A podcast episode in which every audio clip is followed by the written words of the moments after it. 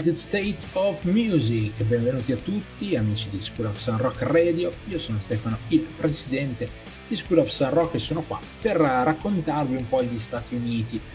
Ovviamente, dato che sono Stati Uniti, sono lontani, sono grandissimi, c'è un sacco di cultura, robe diverse, era un peso che da solo non potevo assolutamente portarmi.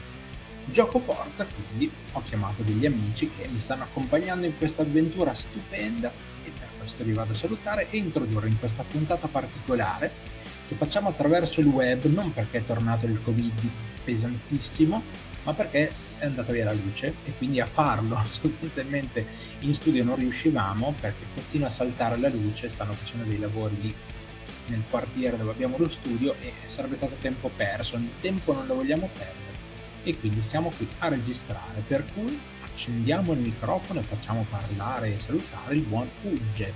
Ciao Ugge, benvenuto su United States of Music. Ciao a tutti gli ascoltatori, ciao a te Stefano, ciao Paul, in questa veste un po' particolare nuovamente online per motivi tecnici con un nuovo supporto ehm, che, che testiamo per la prima volta, almeno nel mio caso però come dicevi tu Stefano vogliamo portare avanti un po' tutto il discorso senza essere stoppati ulteriormente. Sappiamo bene cosa è successo quest'anno e quindi abbiamo comunque deciso di proseguire con la tabella di marcia il nostro viaggio negli Stati Uniti e vediamo un po' la puntata di oggi dove ci porterà. Penso in uno stato molto vicino a quello dell'ultima volta per chi ci ha seguito però è interessante vedere cosa ci capiterà anche a livello musicale, cioè se cambiamo totalmente il genere o meno.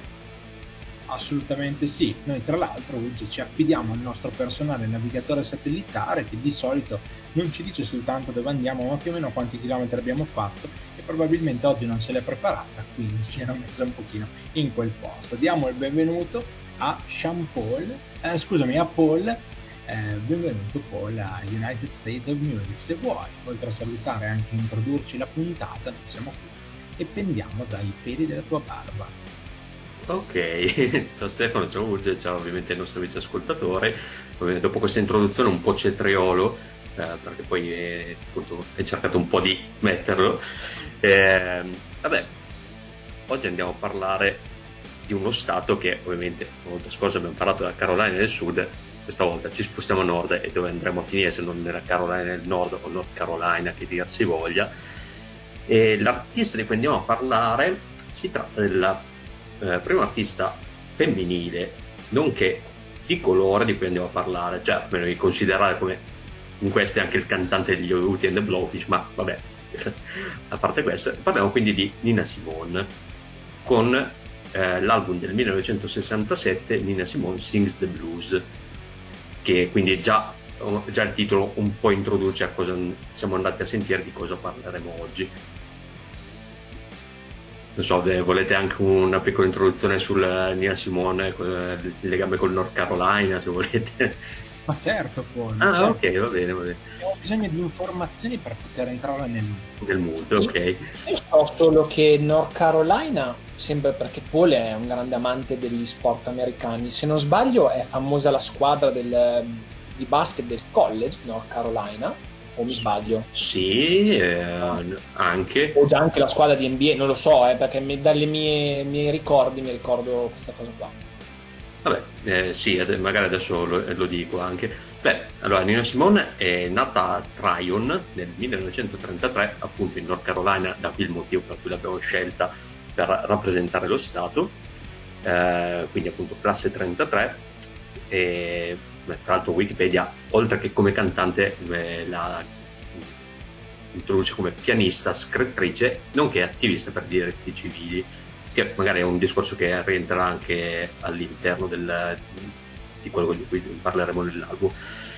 E insomma, devo fare anche una piccola digressione a livello di basket eh, la capitale del North Carolina si chiama eh, Raleigh, che però, come, come, succede spesso negli Stati Uniti, non, la capitale non è di solito la città più importante dello Stato, che invece è Charlotte.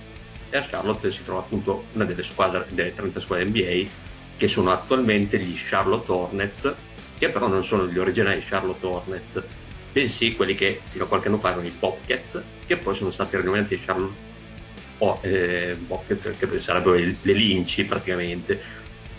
E sono stati rinominati Charlotte Hornets qualche anno fa perché la precedente squadra di Charlotte, per appunto gli Hornets, si erano trasferiti da tutt'altra parte, cose strane che succedono di solito in NBA ed è appunto famosa anche la squadra di basket del college, in realtà di uno dei college del North Carolina, ovvero University of North Carolina, che se come me avete visto o come nel mio caso rivisto eh, della SDES è il, l'Ateneo a cui è riscritto e per cui ha giocato Michael Jordan negli anni 80 e che ho scoperto tra l'altro giusto oggi che il, i giocatori ma in generale eh, diciamo, la squadra del North, dell'University of North Carolina si chiamano Tar Heels che, perché Tar Heel è diciamo, il nickname dello stato del North Carolina, quindi Tar Heels sono gli abitanti del North Carolina, piccola nota di colore. Detto questo, direi di lanciarci a bomba sul, sul disco o sull'artista o quello che volete. Di colore che poi vabbè, si parla di Nina Simone, ci sta. Cartellino giallo per Roger. Considerazione.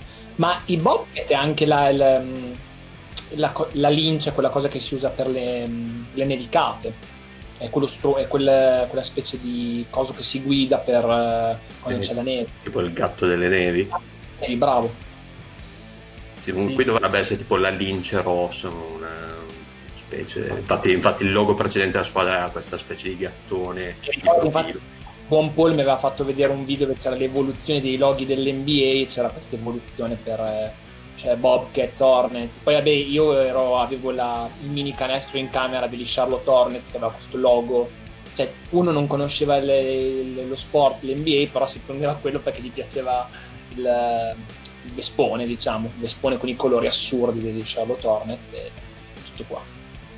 Ricordiamo che, insomma, importante giocatore di questa squadra è stata l'Ape Maia, che ha giustamente dato il via a questo logo e torniamo invece a Nina Simone, eh, che è un personaggio molto molto importante sotto tantissimi aspetti, perché il fatto per esempio dell'attivismo è una parte preponderante in realtà della sua carriera, del suo modo di fare. Nina Simone che in realtà diventa cantante in un modo assolutamente strano, voce bellissima, si distingue per i suoi studi nei cori gospel e nei cori comunque delle chiese della sua della sua città e poi sostanzialmente a un certo punto per necessità economiche dice a sua mamma vado a lavorare, non le dice esattamente quello che, che, che sta andando a fare, probabilmente le dice vado a fare le lavapiatti qualcosa del genere, invece va a cantare.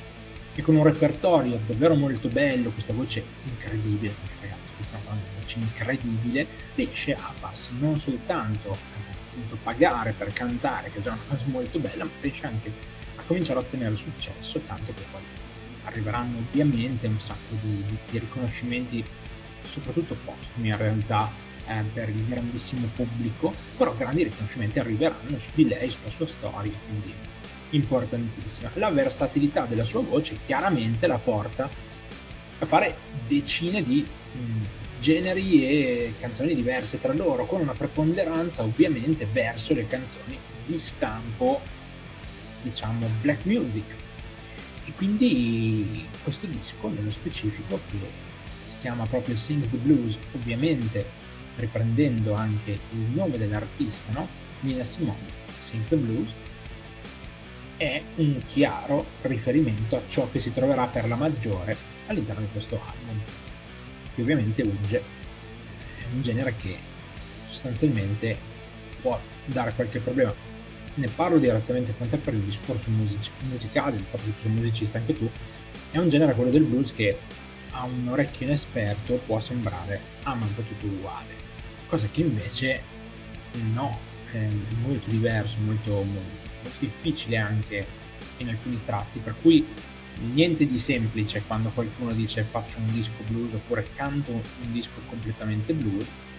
E quindi la prima sfida, secondo me, era vincere il discorso monotonia. cosa ne pensi?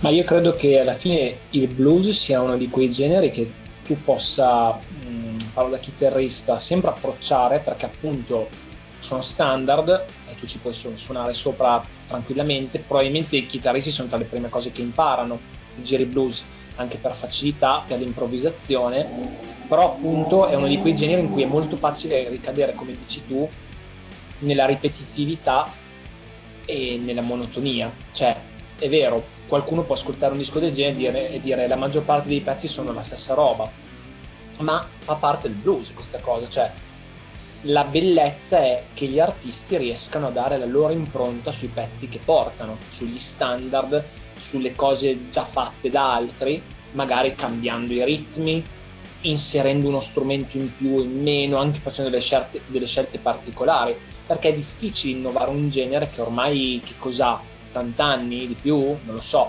Eh, comunque il blues esce a sua volta dal jazz, quindi nel senso ehm, probabilmente è uno di quei generi in cui è già stato, è già stato detto e stradetto tutto, ma da chitarrista posso dire che ai chitarristi ad esempio piace molto suonare questi, questi pezzi e spesso mettono magari delle cover o fanno delle improvvisazioni su pezzi blues perché fa parte del repertorio. Poi sul cantare invece penso che sia un altro discorso perché anche cantare blues non è, non è probabilmente banale come può sembrare. Ovviamente la complessità del blues non è la complessità del jazz, ok? Certo, sicuramente, però si ispira, prende ispirazione.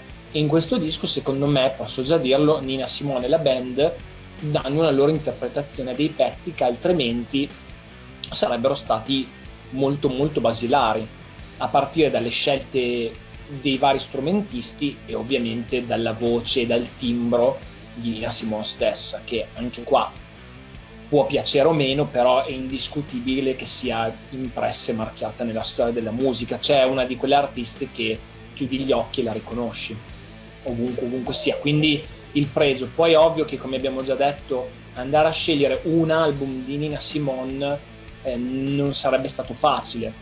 Quale prendiamo? Quale la rappresenta? Come sempre dicevi tu, Stefano, è, è una persona che è un artista che ha attraversato tanti generi. Quale scegli?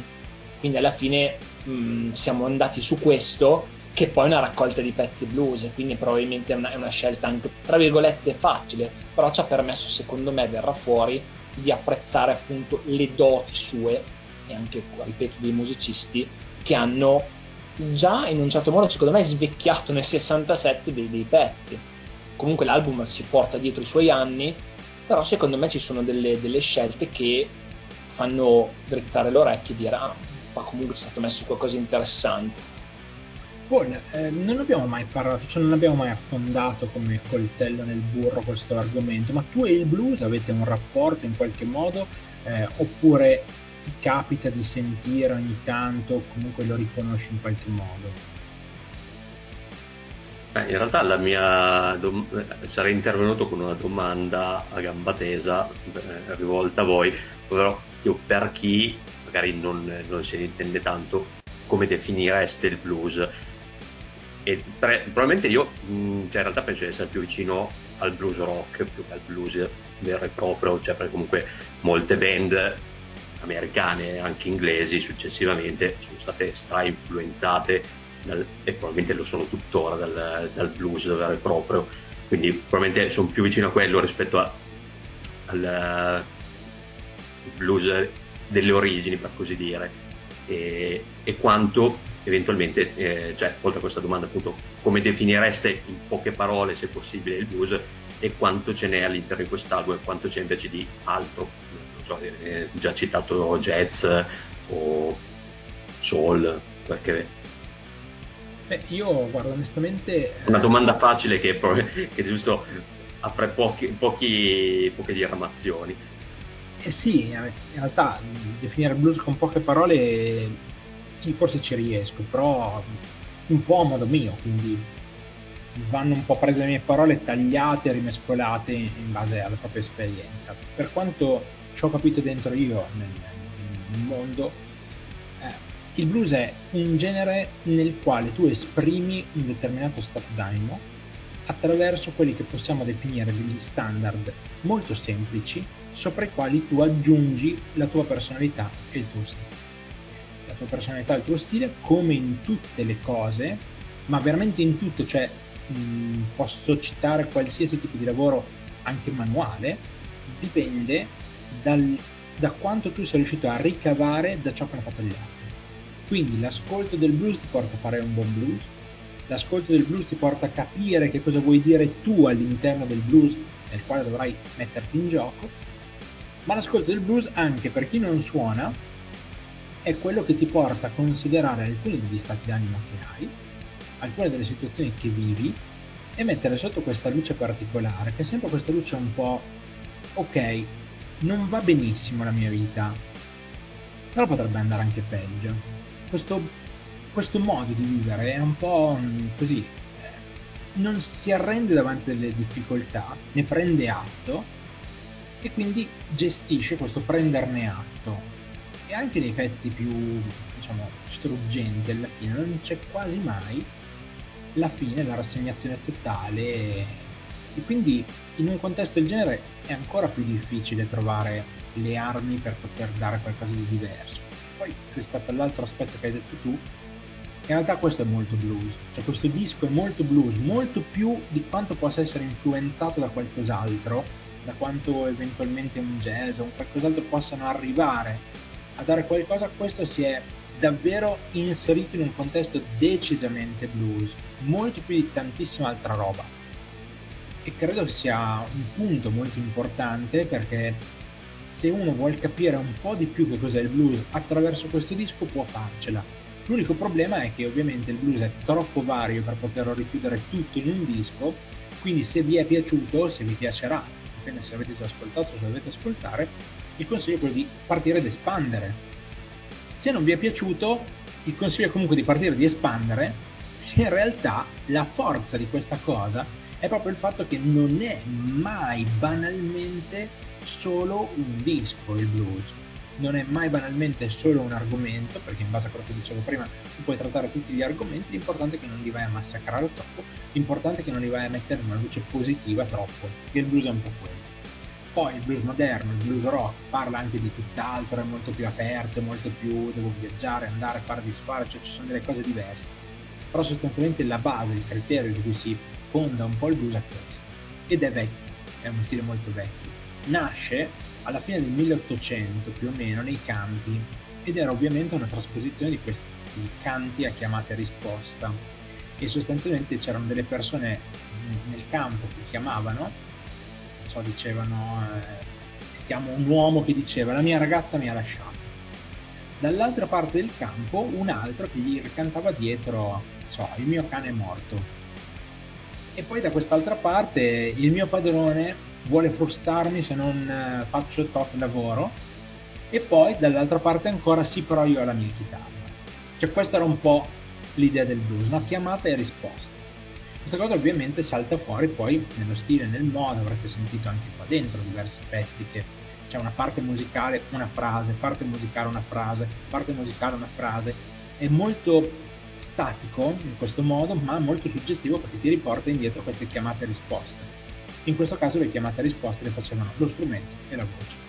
Però questa è un pochino la base. Difficilissimo, probabilmente ho fatto anche un po' di confusione a qualcuno, però spero di aver chiarito più o meno perché questo disco è prettamente blues, quindi alla luce del mio ragionamento ascoltatelo e capiteci qualcosa. Tu già vuoi aggiungere, cambiare qualcosa, ho detto cazzate, facile. Eh?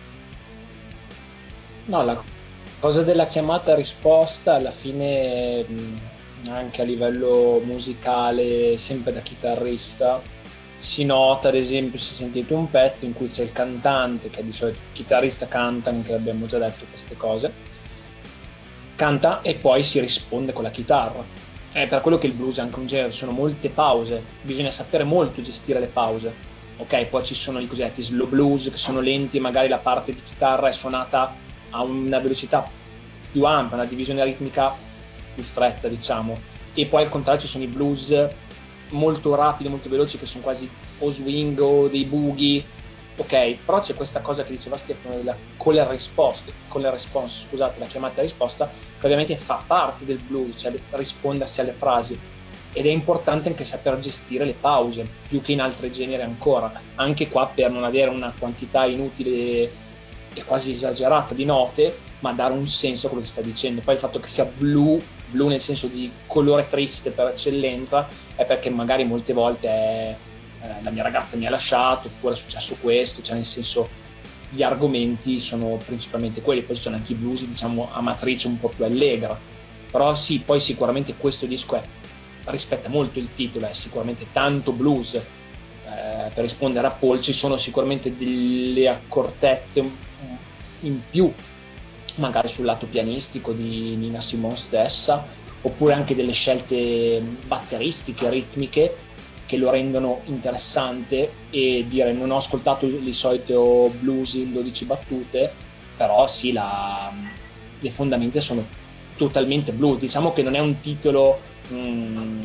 clickbait per dirlo in maniera moderna, no, no, è, rispetta pienamente le premesse invece tu Paul come, come l'hai trovato? Cominciamo a fare un po' il giro del, della valutazione del disco. Eh, ragazzi, sono già passati 20 minuti, cioè non so se vi rendete conto, abbiamo detto praticamente niente di Nina Simone.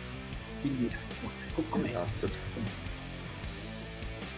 Allora, eh, beh, intanto parto da, dalla premessa su Nina Simone in generale che eh, conosco, conoscevo già di nome, perché comunque è un nome abbastanza famoso direi, Um, però come spesso capita eh, di canzoni, cioè di album penso di non averne mai sentito uno per intero, così che effettivamente la prima volta quindi è stata anche una, un'ottima occasione per eh, diciamo, colmare questa lacuna tra le tante.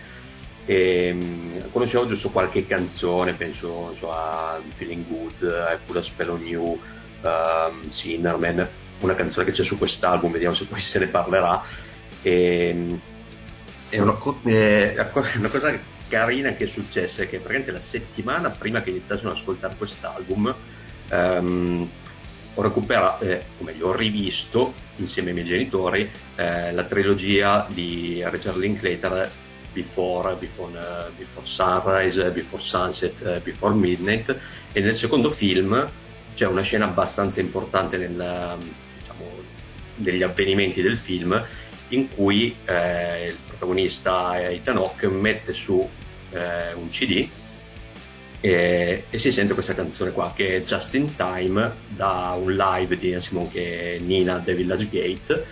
E, e, quindi mi ha fatto abbastanza sorridere il fatto che appunto dovevamo sentire l'album di Simone e partiva questo, questo discorso all'interno del film perché poi parlano anche di Nina Simone cioè la protagonista che dice a Nia Simone che questo comportamento che era un po' sul palco col suo culone che si muoveva eccetera roba di questo tipo.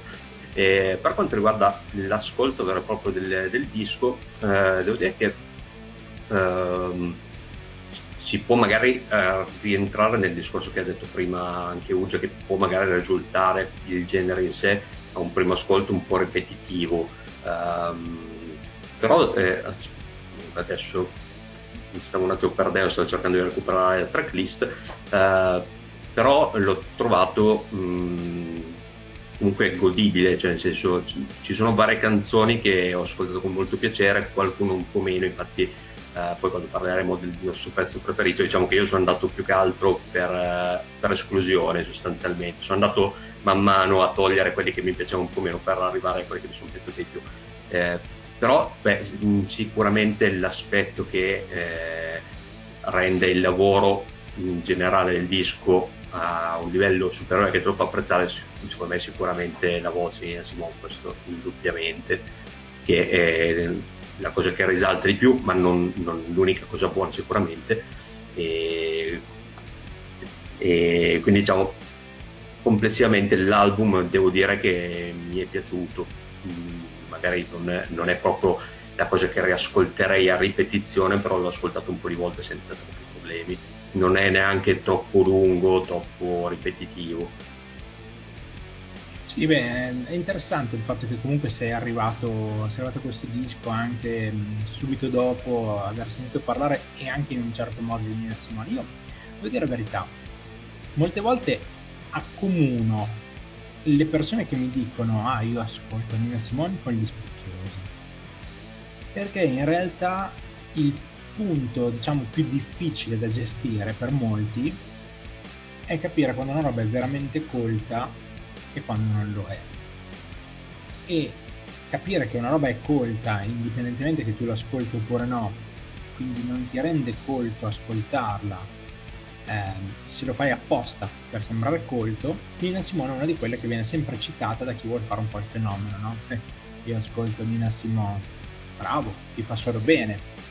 Io Nina Simone l'ho conosciuta tanti anni fa appunto perché stavo cercando, c'era una pubblicità che, che aveva questa canzone di, interpretata da Nina Simone, mi piaceva un sacco. Peraltro è, è una canzone che è presente in questo disco, probabilmente quella che citava anche, anche Paul. E andare a cercare questa canzone è stato, diciamo, quasi, eh, quasi mh, naturale, perché mi piaceva più molto come, come ne veniva fuori. No? E purtroppo eh, mi sono trovato in un mondo molto vasto, nonostante la carriera sia durata poco, poi non mi ricordo, forse ci hai guardato anche, ma la carriera non è, se riesci intanto a cercare su Wikipedia, la carriera non è durata tipo tantissimo a livello di anni, però ha fatto veramente tanto, ha tirato fuori un sacco di roba molto bella, molto interessante. E, ehm, e quindi cioè, il fatto di ascoltare Nina Simone non ci rende automaticamente migliori o peggiori rispetto ad altri, non citatemela come una roba colta, io ascolto Simone, quindi è una roba colta, mi dà fastidio. Questo disco nello specifico tra l'altro cioè tipo sgomina qualsiasi tipo di pensiero riguardo alla musica colta. Qua lei canta il blues, è a servizio completamente di un genere dove non c'entra niente la cultura, c'entra soltanto il grande trasporto del sentimento. E qua dentro io credo che abbia tirato fuori veramente delle piccole perle, infatti parlerò della mia scelta e vi spiegherò cosa credo veramente sia uscito da questo album, da Nina Simone e quant'altro. È un disco che io ho apprezzato molto, avvezzo io al blues, non ho avuto difficoltà alcuna ad ascoltarlo, che è già importante, mi ha assolutamente dato neanche per un istante l'idea di essere un disco, oddio, dovrei sentirlo un'altra volta, no, no, sono riuscito tranquillamente a sentirlo più volte. Ovviamente, ovviamente io ho un percorso, uno storico che riguarda il blues, per cui mi è stato forse più facile rispetto a Paul che boh, magari lui ascolta meno in modo continuativo, come dicevi anche tu prima, insomma, il fatto di essere più vicino al rock blues già un po' ti allontana per, quasi per forza da quello che ha fatto Nina Simone. E nel frattempo ti hai trovato su Wikipedia quanto la sua carriera. In realtà sì, eh, beh, vedo che i primi, cioè il primo album studio è del 59, uh, quindi cosa aveva 23 anni, 26 anni forse, avevo detto 33. E, um, vedo che gli ultimi album sono tipo dell'87, del 93, non, non credo siano postumi, eh, comunque quando Lina Simone non lo so in questo momento, non ci ho guardato. E, no, ok, allora tranquillo. E, beh, un po' di album li ha fatti, la carriera comunque è durata un po', direi comunque proprio brevissima. Non so se può... Al fatto che lei aveva altri anni da sfruttare. Cioè non è una di quelle cose che dici ok è morta nel momento in cui... Ah ok sì sì, in quel senso... Potenzialmente era più lunga, questo qui intendevo come... Sì, diciamo che beh, già in partenza magari non è tipo non, ha inciso il primo disco quando aveva 18 anni per dire già e poi avuto... 10 anni dall'ultimo disco alla morte. Sì, sì. Onestamente metti pure che uno è malato e per due anni non ce la fa proprio mettiamo il Freddie Mercury che canta fino alla fine non tutti sono così. Ma un altro che magari canta fino a due anni prima della morte in otto anni 7, 8, anche 10 dischi per artisti che soprattutto fanno cover di altri si possono fare vi ho, vi ho zittito non si possono fare le zittite no no, no eh, non mi ricordo quale Cosa? Interpretabile Nina Simone. Assolutamente sì, assolutamente sì. Tanto su quest'album, cioè, in generale, penso che un po' il, il, periodo fosse quello, c'è un po' il discorso che era venuto fuori quando avevamo parlato del primo album di Elvis, ovvero che comunque ci sono varie canzoni tradizionali, qualche cover, eccetera. Uh, vedo che comunque ci sono anche dei pezzi scritti anche da lei, alcuni che le hanno scritto ma appositamente per l'album, comunque c'è un po', un po', di tutto anche da questo punto di vista. Posso dirvi cosa, una cosa che mi ha stupito molto, ma per mia ignoranza di non conoscere, del non conoscere Nina Simone? Cioè, io probabilmente la prima volta che l'ho sentita nominare è per la cover dei Muse di Feeling Good. Mm. Ok? E poi l'ho avuto anch'io in mente per il pezzo che avete già stracitato, che poi forse verrà fuori eh, della pubblicità, quello che è, e che è su questo disco. Me l'aspettavo più monodimensionale, quindi sono rimasto stupito appunto del, di come si sia approcciata ad altri generi e soprattutto cosa fondamentale che mi mancava, che lei sapesse suonare il piano in questo modo. Eh, questo non lo sapevo, io me ne immagino quando dicevo anche per ridere interpretabile, che è una battuta che facciamo spesso dire è interpretabile, o il nostro inside joke ricorrente da millenni ormai, però non, pens- non sapevo che avesse queste doti di pianista, dato che è una che ha studiato alla Juilliard di New York, e cioè nel senso si sente, cioè comunque se è lei che suona, uno poi dice, ah ok, un attimo. E ora capisco anche perché quella che nomino spesso, che è Nora Jones, poi si possa essere ispirato a un'artista del genere e comunque, lo dico già ora, mi possa piacere un disco di Nina Simone, perché appunto rit- ho poi ritrovato certe caratteristiche in altri artisti, però proprio non sapevo che fosse così rinomata anche a livello pianistico. E comunque ti è piaciuto l'album? Sì, sicuramente. Credo che tra l'altro, come ho letto in una sola recensione in giro, come sempre vi dico, eh, leggo qualcosa per farmi altri pareri oltre a quelli che verranno fuori in, in puntata. Credo che comunque la durata che aiuta mh, mm, del disco e non sia assolutamente difficile da ascoltare.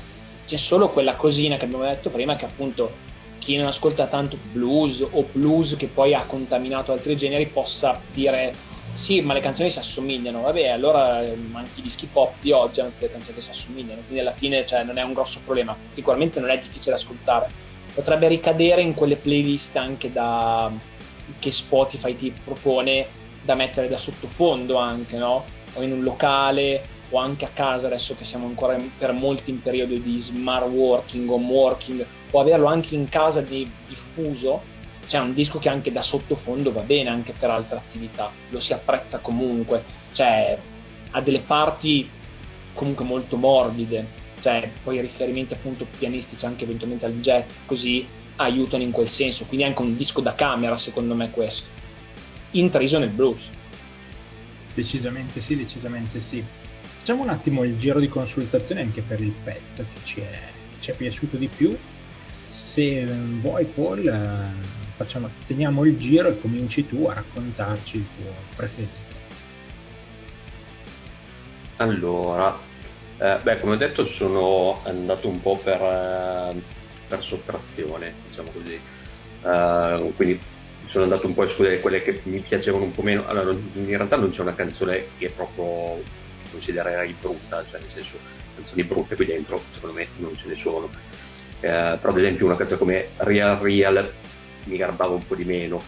Alla fine eh, ho tenuto un po' una short list, eh, senza dire magari not so short, c'erano 3-4 pezzi.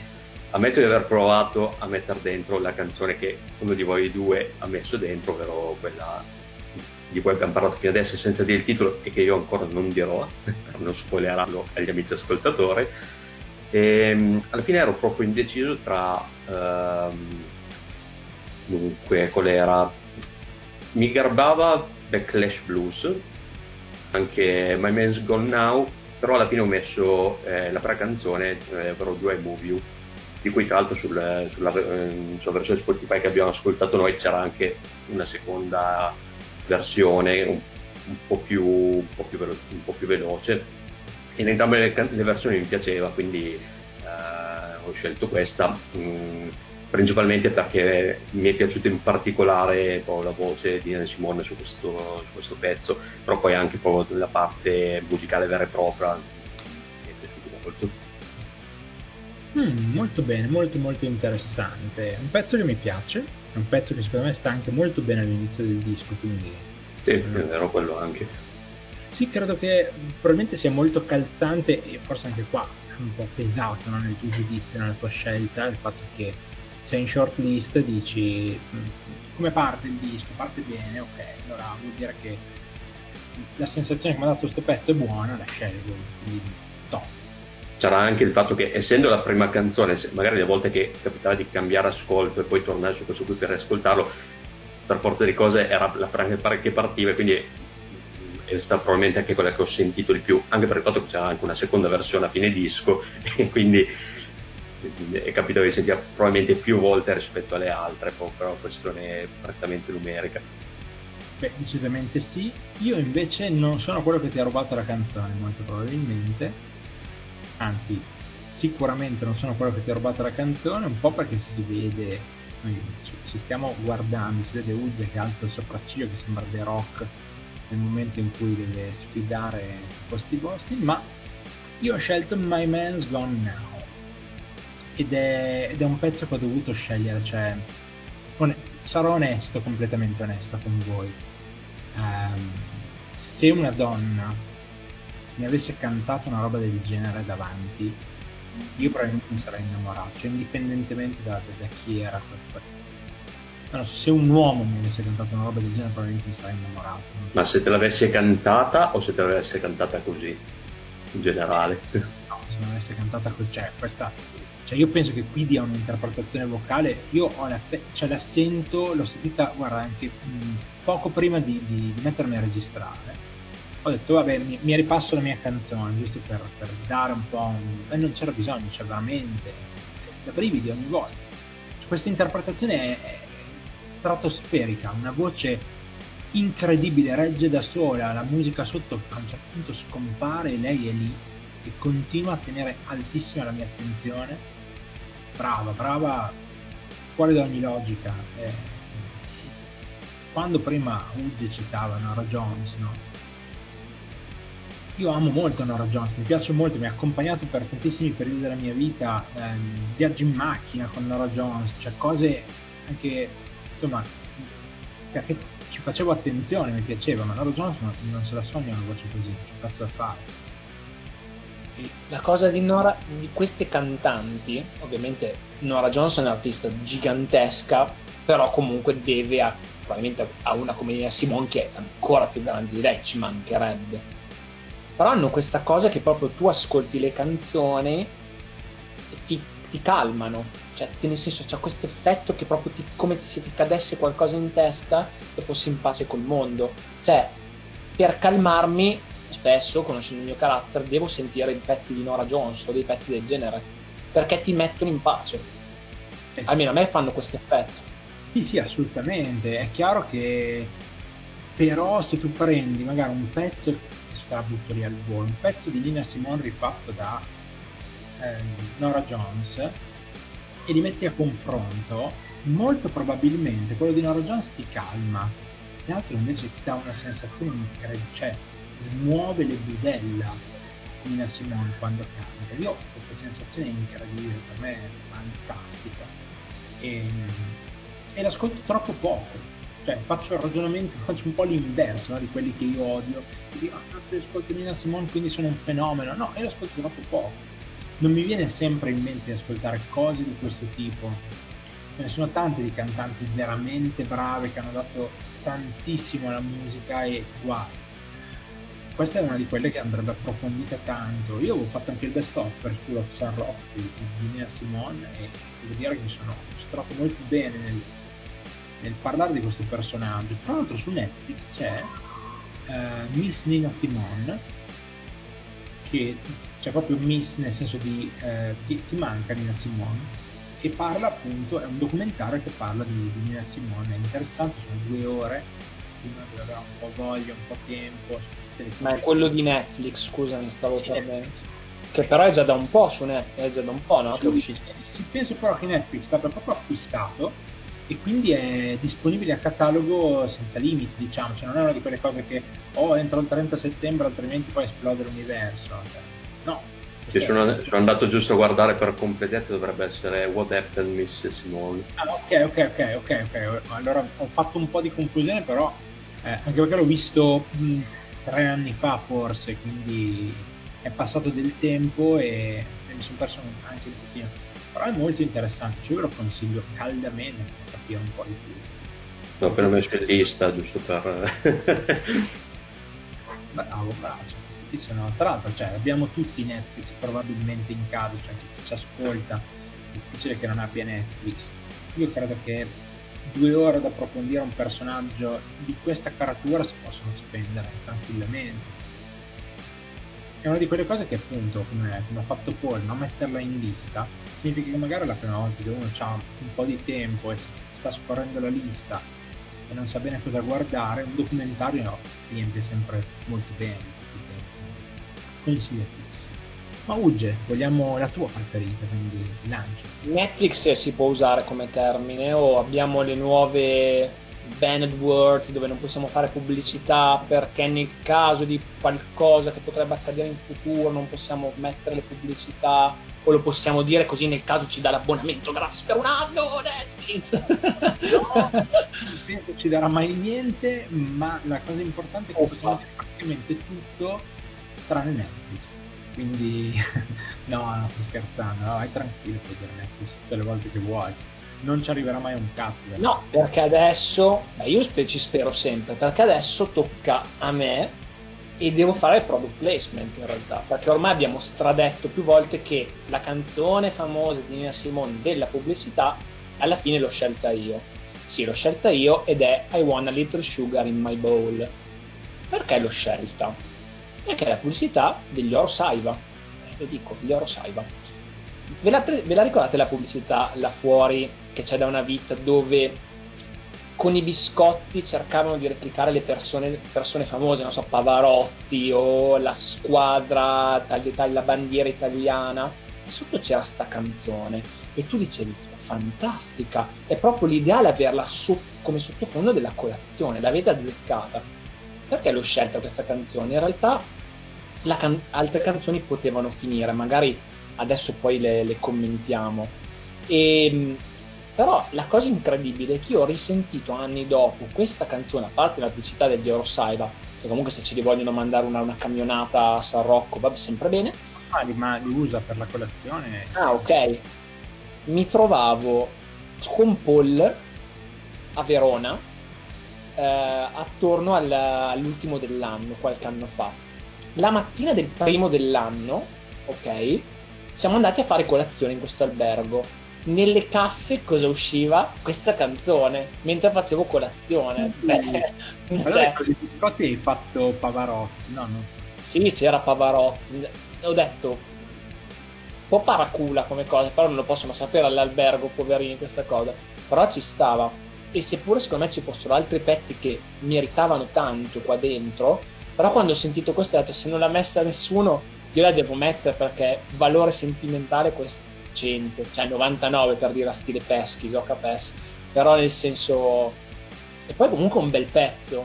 Io vi dico che anche poco prima della registrazione ho un paio di volte ho suonato sopra i pezzi del disco e ovviamente da chitarrista sbrodolone che sono ho fatto un po' di note, cercato un po' delle soluzioni e anche questo giro è molto molto bello, è molto, molto fine anche il piano come è suonato. E se è suonato da lei tanto di cappello. Poi ci sono queste un po' queste, questa, queste liriche un po' sbarazzine comunque siamo negli anni 60 e è un pezzo che vabbè là fuori conosceranno anche, anche, i sassi che ha avuto una televisione penso negli ultimi 40 anni 30-40 anni la, la senti, 30 anni diciamo adesso ne esageriamo.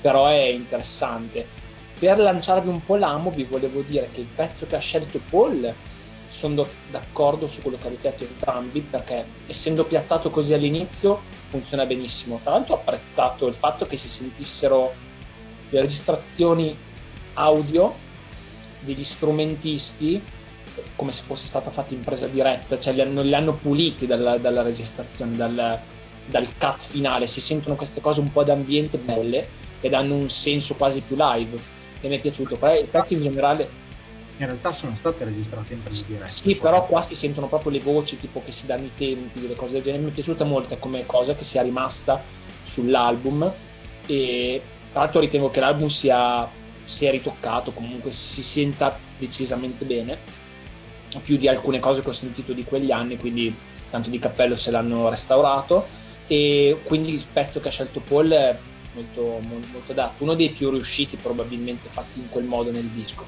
e il pezzo che ha messo Stefano so che è basato su un'opera di Gershwin, quindi magari quelli là fuori che hanno un po' la puzzetta sotto il naso si scherza, possono dire ah eh, c'è Gershwin qua dentro, gran grande pezzo.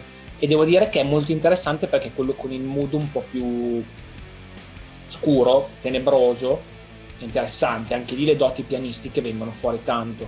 Cioè, ecco, questa è la cosa che mi porterò dietro di questo ascolto, cioè la parte da musicista di Nina Simone, molto interessante e può meritare anche un approfondimento.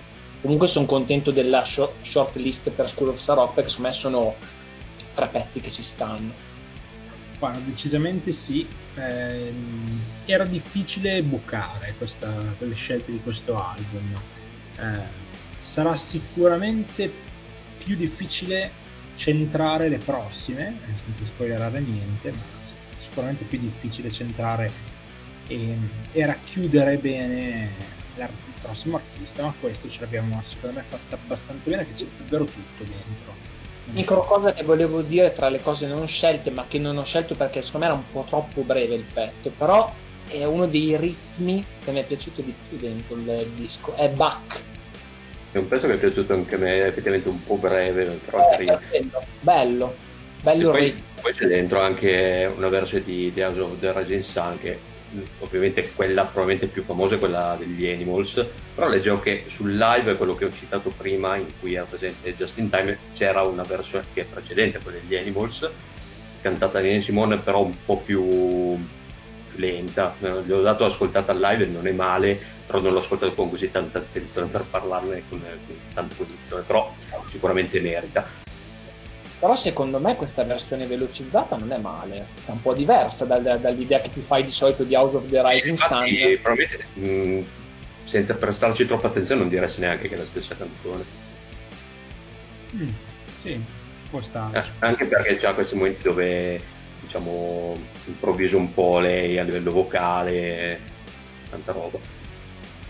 Invece quella, la canzone che avevo citato prima, Backlash, Backlash Blues, la, eh, diciamo, mh, mm, avevo pensato di, cioè l'avevo inserita nella mia shortlist anche appunto perché viene fuori anche il discorso de, dell'attivismo, per appunto parla della, della condizione dei neri in America, ad esempio il, si parla del 67 quest'album, quindi anche, fa riferimento anche alla guerra del Vietnam, dei, dei, ragazzi neri mandati in guerra in Vietnam, un discorso che diciamo, avevo già presente avendo visto qualcosa magari riferito a Mohamed Ali, che è un po' l'esempio del, eh, del, dello sportivo di colore che si era messo contro l'establishment su quel punto di, eh, quel punto di vista, con tutte le conseguenze del caso Pensate se Nina Simone, che vabbè io non ho approfondito la parte di attivismo che però comunque è presente, a quanto pare molto, fosse stata in vita adesso nel 2020. Eh sì. In tempi di Black Lives Matter.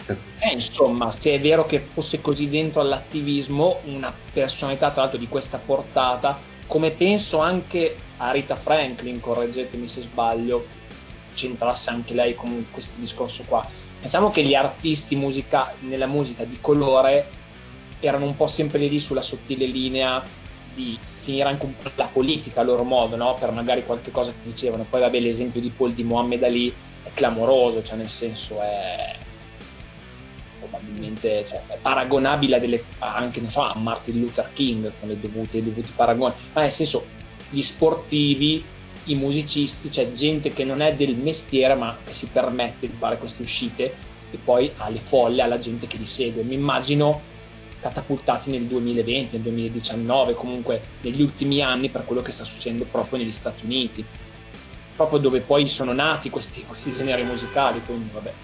Io penso che comunque per la maggior parte dei musicisti ci sia questa intenzione di eh, fare un po' pesare la propria condizione, dato che a loro pesa la condizione dei propri eh, delle persone che loro rappresentano, diciamo così. Io penso che un ragazzo nero oggi eh, necessiti di avere dei musicisti neri, degli sportivi neri, delle persone che facciano notare che ancora delle cose non vanno bene.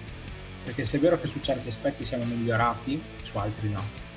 E anche la diffusione no? di, di un pensiero può essere molto pericolosa se non è controbilanciata da testimonial che possono in qualche modo eh, davvero dare un contrappeso a quello che è l'andamento che purtroppo possiamo vedere e, e facciamo fatica a gestire classico che abbiamo eh, i comportamenti delle persone che non fanno parte di quelle minoranze.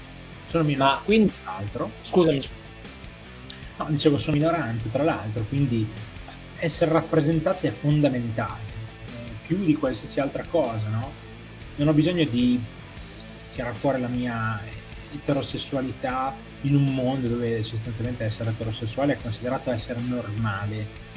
Però se, se io fossi omosessuale e avessi una posizione dovrei comunque dirlo per fare in modo che comunque la mia omosessualità potesse essere, mh, mm, diciamo così, condivisa, conosciuta.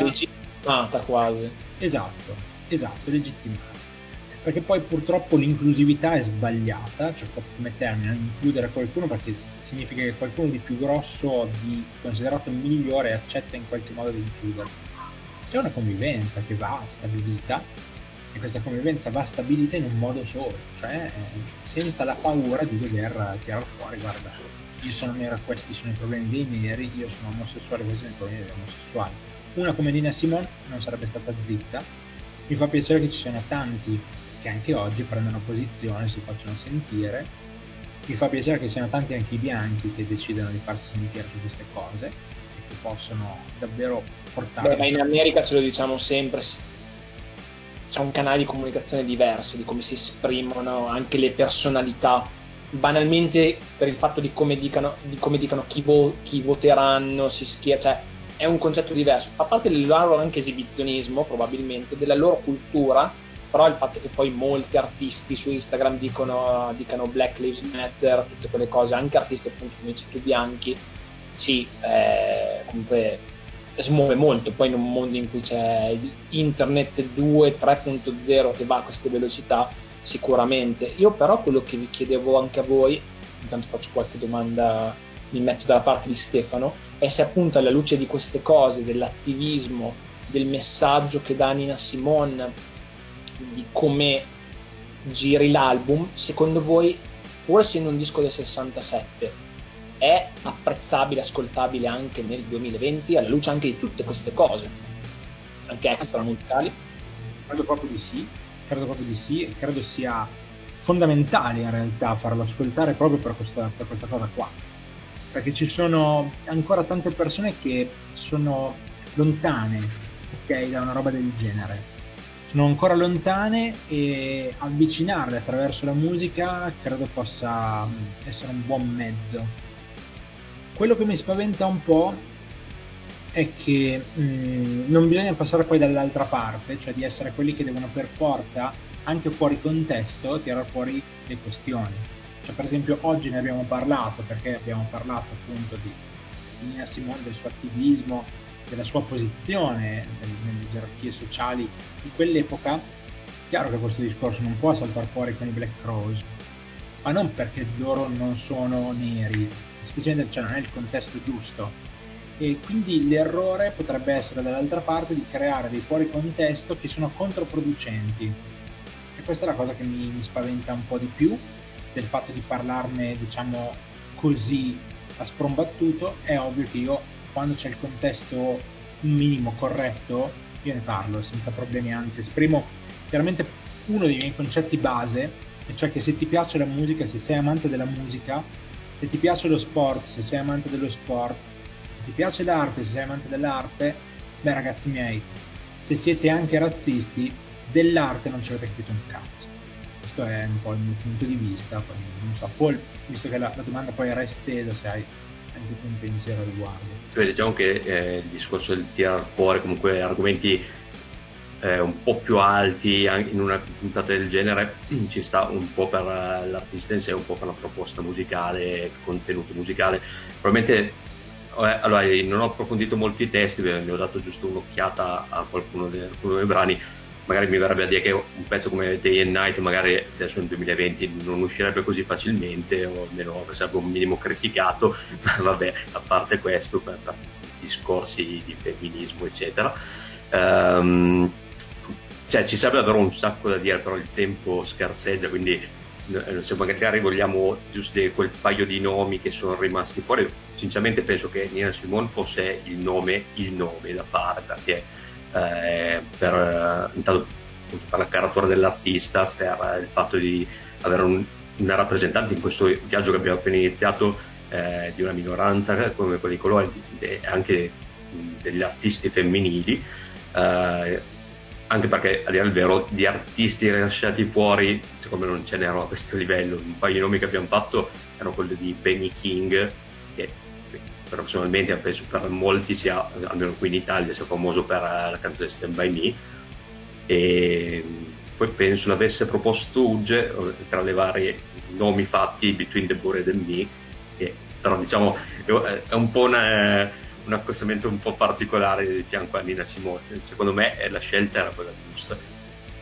Ho un nome extra che è venuto fuori dai miei ascolti, che già conoscevo, però ho approfondito in questo periodo di lockdown, fase 2, quello che è, e spero che magari se ne riesca a parlare in un altro dei nostri programmi, che è quello di Ryan Adams, che è di, della, Nord, della North Carolina, è un artista molto interessante e penso che Stefano sicuramente già lo conosca e non so quanto sia conosciuto in Italia, ovviamente come dici tu Paul, con un artista come Nina Simone, anche il buon Benny King, mh, mm, pregherò nella versione di Adriano Celentano, sono ignorante, non so bene cosa abbia fatto nel, nella sua carriera, però cioè, da scegliere Nina Simone. I Between the Buried and Me sono un po' neanche come dire come i detti in Florida, però sono proprio eh, una cosa che va bene magari quando parleremo di metal o nelle pillole di School of Rock si escono ogni tanto col metal, però direi che la scelta era abbastanza già fatta, come già spiegato era difficile scegliere un lavoro singolo, perché anche ridurre la carriera di un artista del genere a un lavoro singolo è difficile, però nel nostro programma le scelte vanno fatte, un nome, un nome di album dovevamo prendere. Sì, sì, assolutamente sì. Tra l'altro le scelte vanno fatte poi dove ci, dove ci porta prossimo, la prossima tappa di questo viaggio? Eh, abbiamo detto lasceremo il North Carolina per dirigerci, se non ricordo male, ancora un po' più a nord-ovest, se, no, se la, la, map, la, mappa in questo momento non ce l'ho sotto mano, però andiamo in Virginia e eh, la band di cui parleremo è la Dave Matthews Band per l'appunto, quindi il termine band è utilizzato non a sproposito per una volta. E l'album però lo lasciamo a sorpresa per la prossima settimana oppure se seguite il canale YouTube di School Rock venerdì pomeriggio come al solito arriverà una piccola anticipazione. Sì, queste anticipazioni che insomma n- non volgono eh, l'attenzione allo spoiler ma essenzialmente volgono l'attenzione alla possibilità di ascoltare precedentemente ciò di cui parleremo. Perché è vero che è molto bello sentire parlare di qualcosa e poi andarci dentro, però è anche bello, e per qualcuno forse è ancora più bello, ascoltare qualcosa e poi riaddentrarsi attraverso il giudizio e un po' il percorso che cerchiamo di tirare fuori. È lo stato dedicato alla Raggi, Virginia Raggi. Credo di no, credo di no, però... Per fare kick out alla finestra di Ugge. Ok. no, schermi a parte eh, ragazzi, mh, mm, questa, questo esperimento credo sia andato abbastanza bene. I 30 secondi per i saluti. Comincio subito. Ciao Ugge, ci risentiamo fra 7 giorni con una nuova puntata direttamente dal Campidoglio. No, dove cazzo è? Dov'è Va bene. Sì, penso dal Campidoglio, eh, sindaco di Roma. Eh, grazie a voi per la puntata di oggi, è stata interessante come al solito, anche in questa veste telematica particolare, però ce l'abbiamo fatta come sempre ci vediamo la prossima settimana con un nuovo album e una nuova tappa nel nostro bellissimo viaggio negli United States of America. Ciao a tutti. Grazie anche a te Paul per aver partecipato e anche per aver fatto le ricerche su Wikipedia estemporanee che ti ho chiesto. Eh, grazie ovviamente come al solito anche a voi per uh, il viaggio virtuale che stiamo facendo, oggi ancora più virtuale. E mm, non vedo l'ora di proseguire con uh, i prossimi stati perché comunque è un lavoro interessante ed è sempre bello parlare di musica. Decisamente sì, saluto tutti anche a nome di Ric Flair, uno dei locutori più importanti del North Carolina e quindi vi ringrazio per averci ascoltato. Io sono sempre io, Stefano, il presidente di School of Sun Rock I miei compagni sono sempre splendidi, di più, che cacchio volete. Ne sentiamo fra sette giorni che sarà sicuramente un'altra puntata bellissima e rovesceremo anche qualche finisce. Grazie davvero di cuore, alla prossima!